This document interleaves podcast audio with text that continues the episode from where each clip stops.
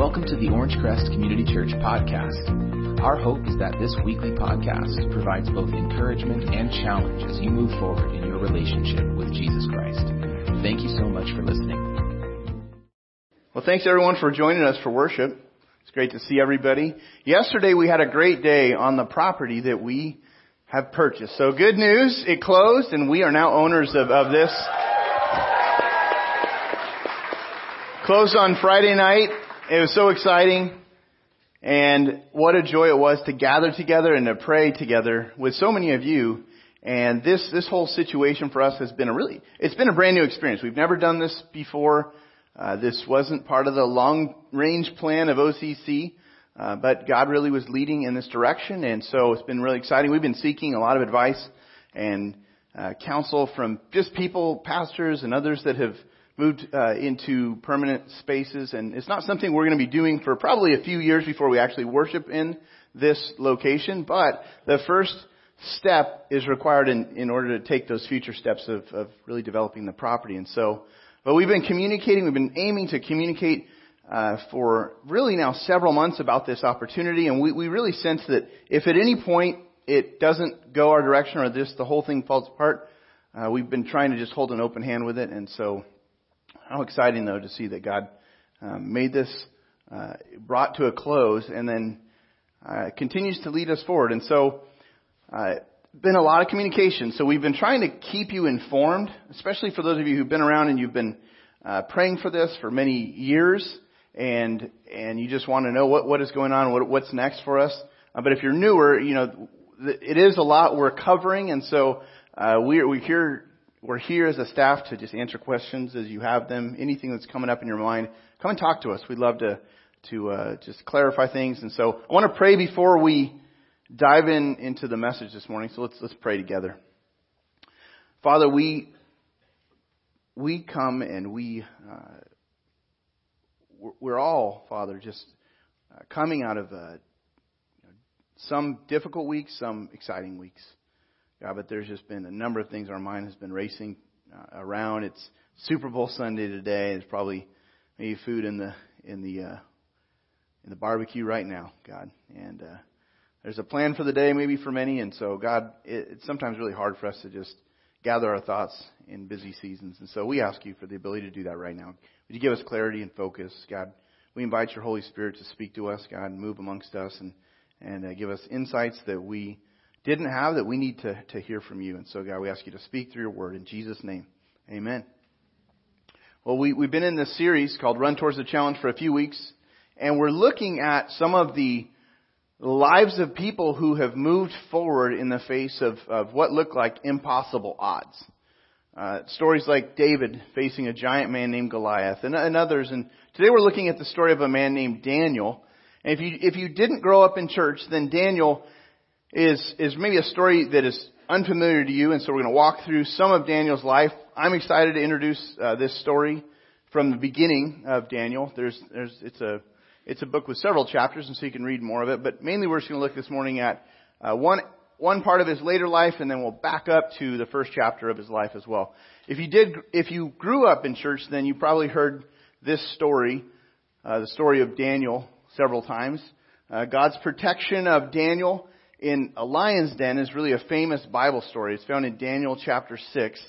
Uh, long story short, Daniel is a, is a Hebrew who finds himself amongst many who were taken out of their land when the Babylonians came and took siege upon Judah and Jerusalem, and, and they, they sieged the area, and then they began to take captives into Babylon. And so da- uh, Daniel's one of many who was taken captive into the land of Babylon, a foreign land. And he arrives there as a young man, only 17 years old, and he remained faithful, serving in, in really high position.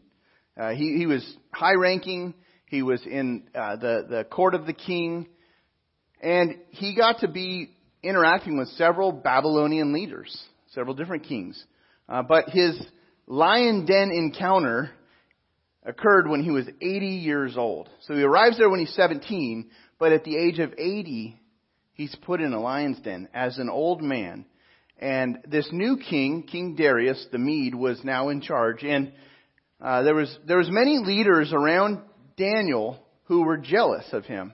And some leaders just could not stand that this Hebrew man held such a prominent role so close to the king. And so a group of leaders set a trap for Daniel. And in Daniel chapter 6, uh, you see that the leaders basically said, we're going to enact a law. And they, they had the king sign this into a law. And basically it was that for 30 days, prayer offered to anyone other than the king was outlawed. So if you prayed to the king and bowed down to the king, you were good. But if you prayed to any other god other than King Darius, then the penalty was you'd be thrown into a lion's den. And so the king, he agreed on this, and this was the law. Well, Daniel, as an old man, he did not aim to show any disrespect to the king, to the new king, but he just continued his daily time of prayer to, to his God, to God. And in, in Daniel 6 verse 10, he's praying faithfully to his God, and the leaders were spying on him because they're just trying to catch him. They did this in order to catch him. And so they reported back to the king that Daniel is praying. Not to you, king, but to his God. Now the king, when he heard the news, he was he was distressed because he he, he liked Daniel. He didn't want to he didn't want to have to actually enforce this law. He wanted to rescue Daniel, so he starts saying, "Oh, Daniel, I'm sorry, but this this actually the the, the leaders actually said, King, no no king has ever changed a royal edict, so you need to enforce this edict." And so he does. He enforces it. So the king wishes Daniel well. Literally, here's what he says as he's throwing him into a lion's den. May your God, whom you serve continually, rescue you.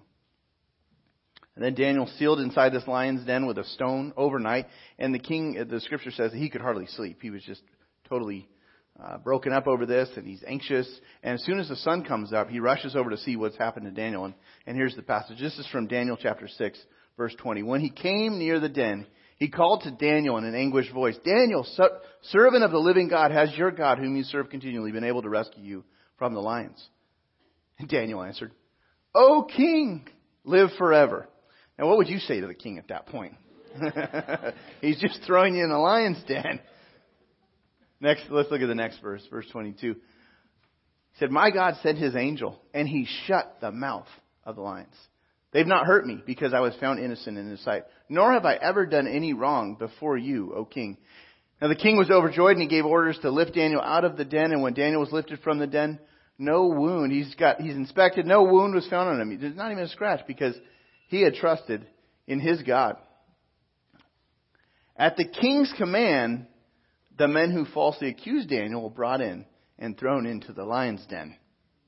And actually, scripture says they were mauled even before they hit the floor. So it's not that the, the lions weren't hungry. They were hungry. These were hungry lions. This is that God intervened in that moment and protected Daniel. Did not allow him to be harmed. The story actually is, is the exception, not the rule. Okay?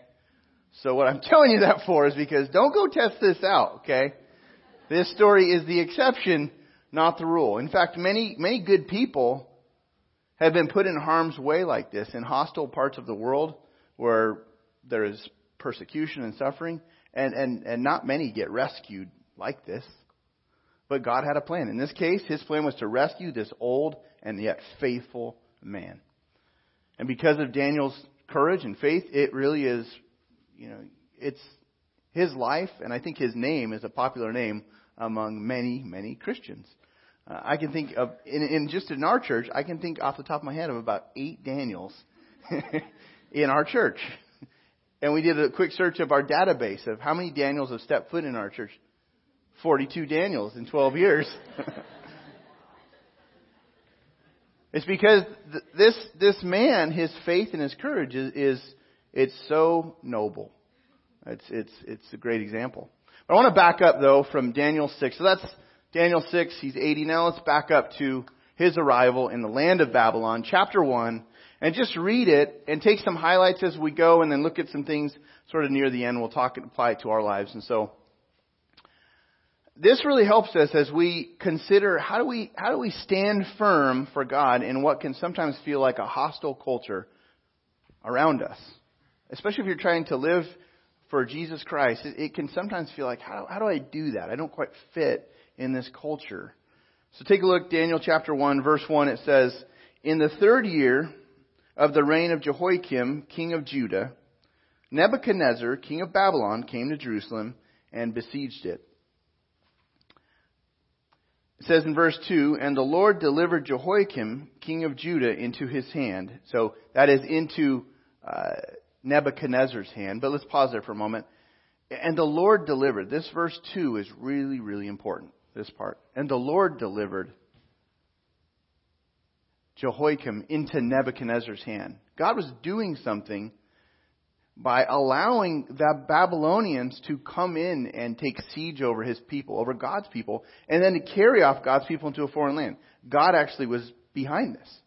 God delivered Jehoiakim, the king of the Jews, into this foreign king's hand. We kind of stop and go, wait, what? Wait, what? God did this? God delivered? God was working in this moment?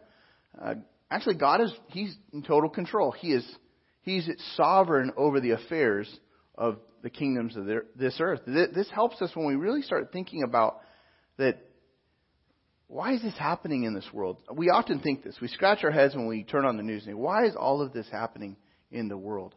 It must be that God like took his hands off the controls for a moment up in heaven. He's controlling the world. He took his hands off the controls, went on a lunch break, and he comes back and he's like, oh my gosh, look at what's happening. And he starts rallying the angels. What are we going to do? Let's, why, weren't you guys cluing me in? I, I took a little longer walk today, and why didn't you come get me? See, God's not lost control of any of it. The Lord delivered Jehoiakim. I mean, what he's saying is, God never takes his eyes off of anything for a minute. This whole situation was God's doing. He was delivering his people in the hands of a wicked king as a consequence for their sin and for their rebellion. They were a stubborn people at this point in history. But God is still in control, but He's bringing a consequence to His people for their rebellion. So, this king is delivered into the hand of Nebuchadnezzar along with some of the articles of the temples of God, of the temple of God. These things, these articles, he carried off to the temple of his God in Babylonia and put in the treasure house of his God. Verse 3, Then the king ordered Ashpenaz, king, chief of the court officials, to bring in some of the Israelites from the royal family and the nobility. Young men without any physical defect, handsome, showing aptitude for every kind of learning, well informed, quick to understand, and qualified to serve in the king's palace. He was to teach, so this man Ashpenaz, he's the court official, uh, he's the head of the eunuchs, actually who all served in the court of the Babylonian king. Okay? Uh, and his job is to select people to serve in the king's court who would not be a threat to the king. So he selects a bunch of eunuchs who would not be a threat to the king. The king would have a harem. My, you know, he, most people would say he's, he's choosing good looking men to serve him in this role, but who would not be able to be a threat to his throne because there's good looking ladies around and he, the king's wives around, and so he's controlling his power and he's controlling his future, the king of Babylon. He has this court official who's selecting people. Uh, this sort of gives us an idea of who's looking for. People with aptitude, every kind of learning, well informed, quick to understand, qualified to serve in the king's palace. And he, his job, the court official, Ashpenaz, his, his job was to teach them the language and the literature of the Babylonians. Okay? So among this group of people are Hebrew men as well, if they fit those standards, but they're taught the ways of the Babylonians, the literature and the language. They're taught a new language, they're taught literature. Well, most likely the literature has to do with the worship rituals, the magic, the arts, the things in the in the foreign land. Now, the Babylonians were a really evil, wicked group of people. When you talk about Babylon, even in our current context, it's usually like a, a it's usually representative of something evil, wicked, sensual, uh, you know, and even in the Bible, when you look at Babylon, Babylon typically represents the most evil. It's sort of the worst. There's no place ever described in, in a worse way than Babylon. Okay, and so it gives us an idea of what the literature probably involved. And so the Hebrews, you know, they grew up in a, in a, in a society where there was a holiness code and a group of people that were set apart to worship God. And then they're introduced to something very, very different. It says in verse 5, the king assigned them a daily amount of food and wine from the king's table. So these are all the people that are serving in the court. They were, and these that are being basically trained, they were trained for three years, and after that they were to enter the king's service. These are the new recruits to serve in the king's court. Among these were some from Judah. So these are the Hebrew, three, four Hebrew men: Daniel, Hananiah, Mishael, and Azariah. Okay, and the chief official gave them new names. Okay, the chief Babylonian official gave them new names. To Daniel, which Daniel means God is my judge in Hebrew, they gave the name, he gave the name Hanan, or he gave the name Belteshazzar. Belteshazzar. It basically means Bel's prince. It's highlighting the fact that Daniel would now be a prince or a, a servant to this pagan king or these pagan gods. Okay? And so his name has changed from God is my judge to I'm now a prince of Bel, in a sense. I'm a prince to this pagan institution and what we worship here. Daniel's name has changed, but then also these other four, these other three men's Daniel friends. Hananiah, his name was changed to Shadrach. Mishael, his name was changed to Meshach. And Azariah, his name was changed to Abednego. And again, these are just given Babylonian names. Okay? Verse 8 says, But Daniel resolved not to defile himself with the royal food and wine, and he asked the chief official for permission not to defile himself in this way. Uh, the the Hebrews would follow kosher laws, and those would forbid the Hebrews from eating certain kinds of foods. And so Daniel makes a respectful request and asks, "Can can I can I not eat this? Is there something else I can eat?" So verse nine it says, "Now God had caused the official to show favor and sympathy to Daniel." Again, I, I would sort of underline God had caused because you see the hand of God in this whole story. God delivered his people into foreign leader because God was doing something and bringing consequences, but here God is causing the official who oversees Daniel and these, these other men to make this allowance for him. Verse 10. But the official told Daniel, I'm afraid of my lord, the king who has assigned your food and drink. Why should he see you looking worse than the other young men your age. The king would then have my head because of you. Verse 11, Daniel then said to the guard whom the chief official had appointed over Daniel, Hananiah, Mishael, and Azariah, Please test your servants for ten days. Give us nothing but vegetables to eat and water to drink. Then compare our appearance with that of the young men who eat the royal food, and treat your servants in accordance with what you see. So he agreed to this, and he tested them for 10 days. Well, let's give it a shot. You guys eat this, this other diet and let's see what you look like. At the end of the 10 days, they looked healthier and better nourished than any of the young men who ate the royal food. Well, God took care of them. Verse 16. So the guard took away their choice food and the wine they were to drink and gave them vegetables instead. So totally gives them a you know, a, now a continual diet of vegetables and, and just basically not forcing them to eat this other food. Verse 17, these, to these four young men, God gave knowledge and understanding of all kinds of literature and learning. And Daniel could understand visions and dreams of all kinds. And at the end of the time set by the king to bring them in, the chief official presented them to Nebuchadnezzar. In verse 19, the king talked with them, and he found none equal to Daniel, Hananiah, Mishael, and Azariah. None equal. I mean, they were standout quality. And so, they entered the king's service in verse 20. In every matter of wisdom and understanding about which the king questioned them, he found them ten times better than all the magicians and enchanters in his whole kingdom. Ten times better. The wisdom that God gave them was ten times better than anyone else. This is amazing. Daniel and his friends served so well, they basically got promoted to the front of the pack. God had his hands on, hand on their lives. It was sort of a roller coaster ride if you read Daniel's story, uh, but God exalted them. Verse 21, it ends with this, and Daniel remained there until the first year of King Cyrus. Amazing story. Almost two, 2,600 years ago, okay? Now, what does this story, though, have to do with us? Other than saying, wow, that's, that's pretty interesting. God's protection of Daniel when he's an old man in a lion's den, or God's protection of Daniel as a young, you know, teen entering the court service and up until his early, you know, 20s.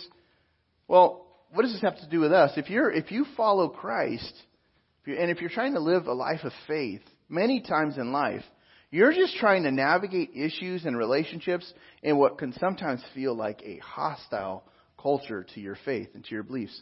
And, we're aiming to navigate well. We're constantly sorting through issues, issues of conviction.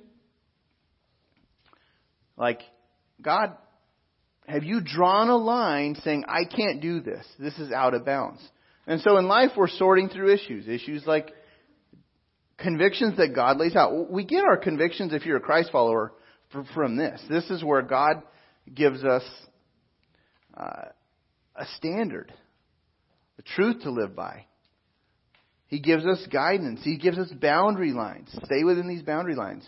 And our convictions need to come from here where God says, hey, I, for, I, there's even some things in the scripture where God says, I forbid this. This is out of bounds you're one of my people. Now, there's, there's matters of conviction, but there's also matters of conscience. Matters of conscience can, can feel like a conviction, but there's, there's a slight difference. A matter of conscience is like, it would be like saying, you know, God has given me freedom in this. Maybe it's not forbidden in Scripture. Maybe there's an area that God has not, you know, forbidden. But for me, I just need to say this whole area is off limits. A matter of conscience. If I were to partake in this area, it would be a violation of my conscience. And so therefore, I'm going to stay away from that. So there's convictions, there's matters of conscience. We also have another area. We have concerns. We're trying to navigate a lot of things going on. Not necessarily our stewardship in life, but I'm concerned about some things. And what do I do with my concerns? Areas that are going on. Like I, I can inform myself, I can I can pray for concerns, I can I can engage in learning about things that concern me, but if it's not a part of my responsibility and stewardship, then I need to know what is my concern in life versus what is my true responsibility in life. And there's another category. It's, it's consuming issues or issues that consume our attention. Uh, these new issues in culture can consume a lot of our time.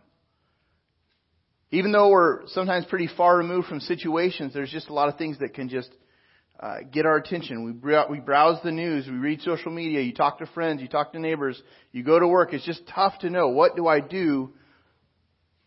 How do we stand firm? Which battles should I pick in the culture? There's all these cultural fights going on right now, or there's there's all sorts of people drawing lines in the sands, and we're not we're not quite sure. Is this a matter of of a a matter of conscience? Is this a conviction I should hold because of what God has said? Is this just a concern I have? Is this just consuming me because it's all I ever hear about? And we're just, we're really struggling as a culture with these types of things. For Daniel in chapter 1, the issue was food. This was really a, con, a conviction he held because of what God had said. And for you, it, it might be water cooler talk, whether you know, you're at work and maybe there's profane talk there's gossip, maybe there's hot topics, and you're like, ah, should I engage in this or should I not? Should I stay away? Or politics right now? What do you do right now? Politics. With all the crazy that's going on, how are we to respond? Or, or just with the pressure to conform in our culture. Maybe you feel boxed in and, and you're fearful of standing out because of, of what you believe. And so with all of these areas, Daniel's example, I think, really, really speaks to us in three specific ways. Daniel shows us first how to live with hope, even when things are falling apart. How do you live with hope when it all seems to be unraveling? Like what's really helpful for us is that if you follow Christ, you can actually skip to the very end of the Bible and you can read the end of the story. You can read the final few chapters of the Bible. You fast forward to the very end of the story. And when we fast forward to the end of the story, uh, we learn where this world is heading. We, we, we learn in the book of Revelation that we don't have to fret, we don't have to worry, we don't have to wonder if God is in control. If we said, you know, I trust in you, God, I'm putting my faith in you, then, then we can actually trust Him because we know the end. We know the outcome. To, today actually is, you know, you know, Super Bowl Sunday. I don't know who you're rooting for today, 49ers or the, or the Chiefs. I don't want to, you know, get us all riled up, so. But imagine you could time travel and get to the evening and know the score, know the outcome. Just think of how different today would be. I mean, you'd be able to just enjoy the experience, enjoy the food. You wouldn't be all riled up if, if it's not going your direction. You'd be like, eh. If you're the only one in the room that knew the outcome of the game, you know, you just have you'd have fun with that. And I mean, you'd you'd you'd enjoy that. You'd enjoy that brisket a little longer. You'd savor each bite. You just, I'm not going to get as worked up.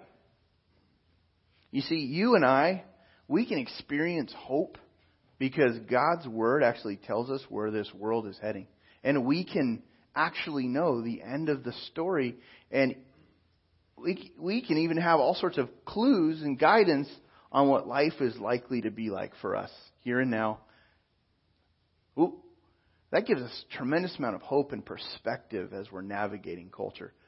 So that's something you see in Daniel's life. Another thing we see, and we can learn from Daniel, is we can choose humility and respect with all authorities. A very, very important principle in Daniel is you see his respect of authority. When you read it, you just you recognize, wow, he's remaining respectful to these different kings. He's loyal to God first but he's also respectful to the leaders that are over him. And sadly, this is where we are struggling so much. We constantly struggle. Every decade we struggle in our culture. And it seems like the more with social media, the more with the news, the more, more polarizing the issues, we're just really struggling with, with how do I, how do I respect, how do I humble myself in this? When we if you know the end of the story, you can actually choose humility, trusting that God is sovereign over all of it. And so when things are going what seems like haywire, you can actually have a settled heart and say, God, I, I just know, uh, I know you're in control. You've placed me here now. Help me to figure out how to how to pray, how to engage, what to get involved in, what not to get involved in. Here's the guidance given to the church in the first century under Nero, a maniacal Roman emperor. Look at 1 Peter 2. This is what Peter writes to the Christians who were living in the days of Nero, many of whom were being persecuted. Peter would eventually be persecuted, be uh, crucified upside down under Nero. He was imprisoned in Rome beside the Colosseum.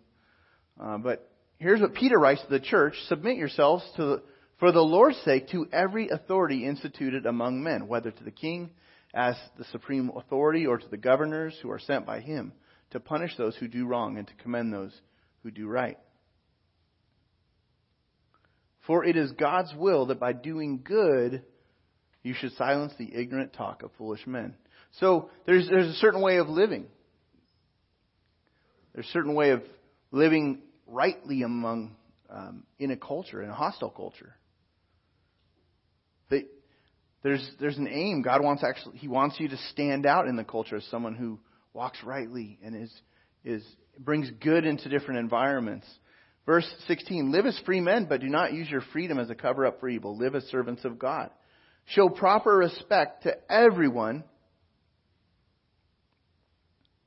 That's hard, isn't it? Let's just camp out on that one for a moment. Show proper respect to everyone. I'm not a Greek scholar, but no matter how many times I try to manipulate that word, everyone still means everyone. It just it's it's pretty clear. Love the brotherhood of believers, fear God, honor the king. What about the people that aren't respectable? I mean, Peter actually, Nero wasn't respectable, but Peter still taught this to the church. How could he do that? Well, it's because Peter knew the end of the story. I mean, he knew the end of the story because, and he wasn't freaking out. He actually had seen Jesus get crucified on a cross, but that wasn't the end of the story. He rose from the dead. And he knew this was the same hope that he could cling to. He had the hope of eternity. This wasn't it here and now. So here and now, we can actually stand firm and be faithful to God while still being respectable or respectful to all human authority. But that's a challenge for us. Here's the third point here from, from Daniel is to walk in wisdom amidst today's issues. Again, there's concerns, there's issues that consume us, there's matters of conscience, there's convictions. You've got to think about the issues and understand these things. It really matters. But like Daniel, you have to resolve not to defile yourself, not to defile yourself with what God has actually forbidden.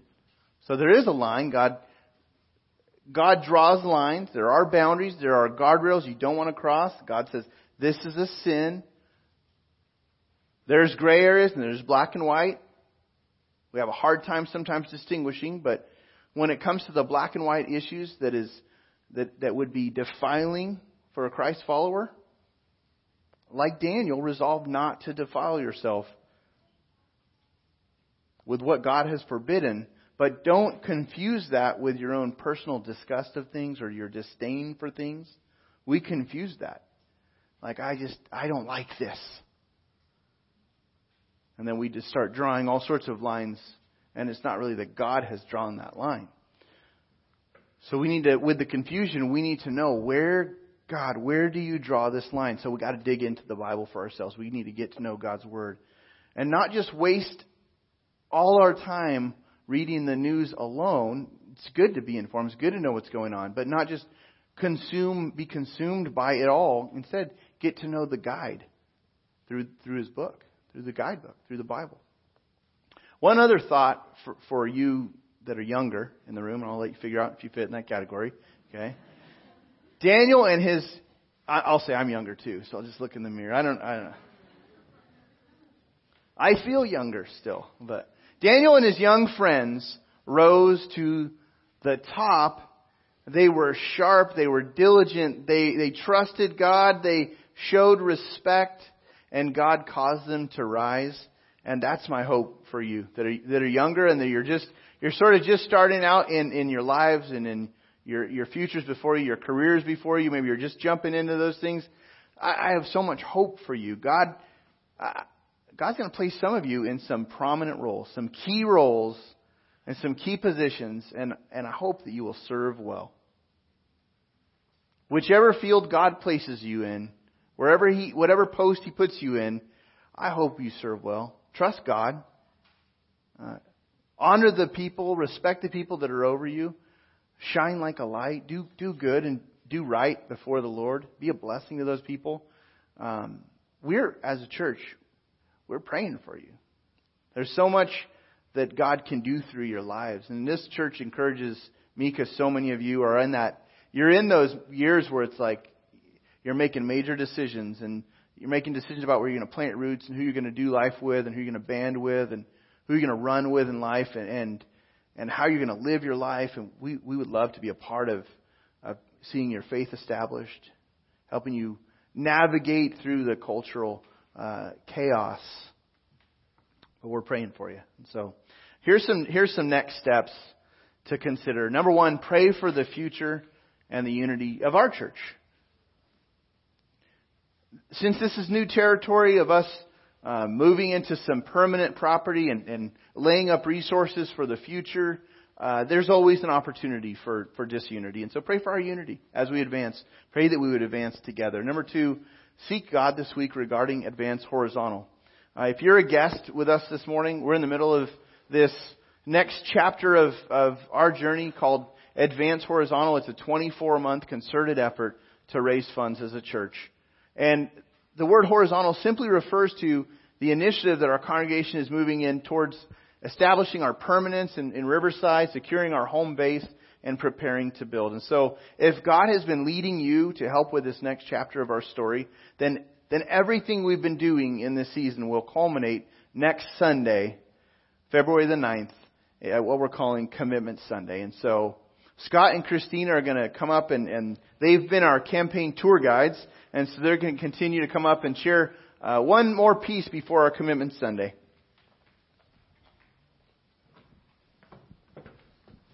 Morning, everyone. Hey.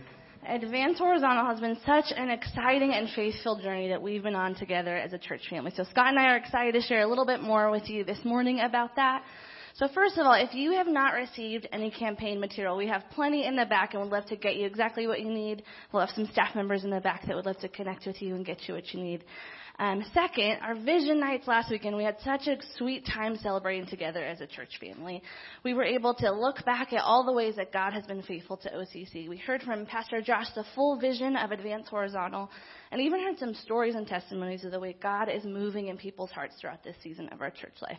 And if you missed any of that, you can actually find all of that on the website, Josh's message and the testimonies. So feel free to check those out if you haven't seen them. Yeah, that's right. It was a really great time of just connecting together and hearing the vision. And also, yesterday, if you came to the prayer on the property event, wasn't that a good time? It was great to just pray together, to kind of, you know, hang out and just to kind of envision what God has done, what God can do there. And so, and would you continue this week to pray with us? Right now we're in the middle of a 14 day prayer campaign. And a way you can participate in that is we have a text prayer prompts that come out. And here's on the screen is some uh, guidelines on how to, how to opt in on that. And basically you'll be receiving um, text prayer prompts every day at 10:15. So they're probably going to come through for today here in a minute. So um, it's really it's really been fun to participate that, and and we encourage you to sign up for that if you like. So, like Josh mentioned, we want to um, explain what Commitment Sunday is so that you can come prepared for what that will look like. It will be a special worship service next Sunday. Come prepared to celebrate, to worship with us, and we will provide an in-service time for each individual and family to respond to what God has prompted each of you to give through your initial offering and 20 more, 24 month pledge to advance horizontal. And then, um, so here's kind of what we want you to do, guys. Is you have a you have this, um, and here's a picture of it. We have this generosity guide. And if you don't have one, they're in your handout or they're back on the table, and then you have a pledge card. So we really want to encourage you this week to really work through and pray through this generosity guide as an individual, as an individual or as a family, and then really just choose faith fill out your pledge card and bring it next Sunday and participate in our service to do that. You know, we were just kind of reflecting earlier on just how amazing God has really worked out the timing of us. You know, we had planned on having this campaign, um, you know, advance horizontal prior to even being in escrow or even having the opportunity of the Riverside Tennis Club. And it's amazing to see how closing of the escrow is basically lining up exactly with this campaign. So God really has seemed to give us a tangible opportunity to be generous towards. So let's watch a brief video that really just kind of highlights this whole escrow experience that we went through.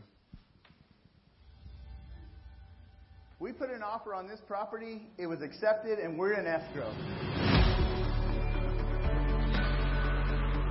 Now over $200,000 towards our additional $400,000 down payment goal. Another quick update, we have now surpassed the 250,000 mark. We're now at 333,000 and, it's just amazing to see. We hit the goal! decided to to go for it. Okay, so we went for it.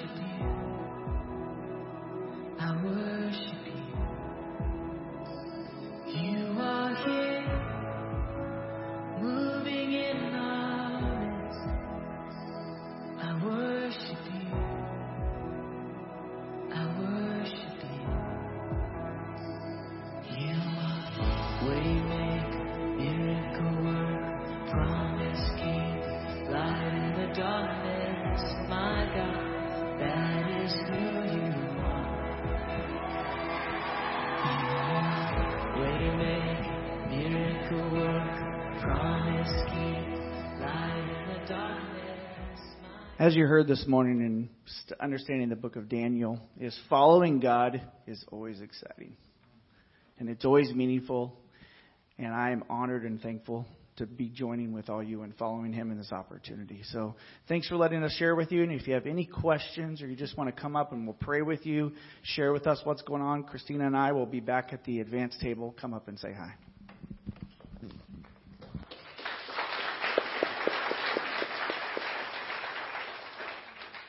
All right, let's let's pray.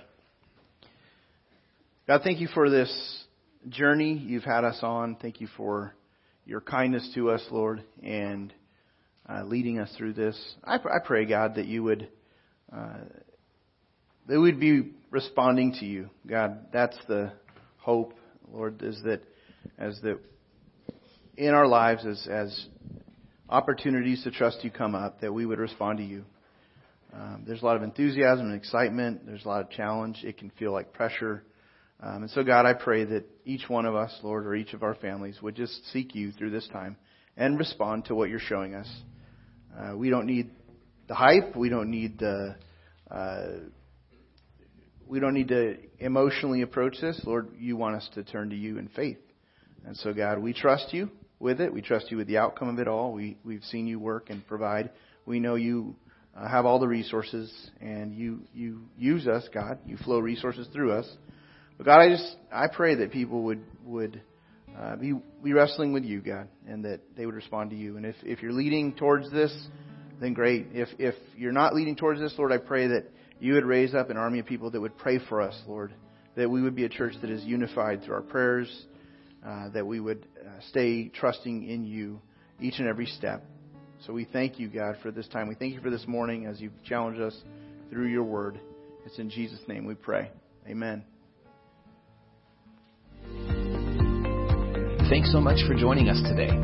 We pray you've been encouraged by the message and equipped to move forward in obedience to God's Word. Join us again next week for another Orange Crest Community Church podcast.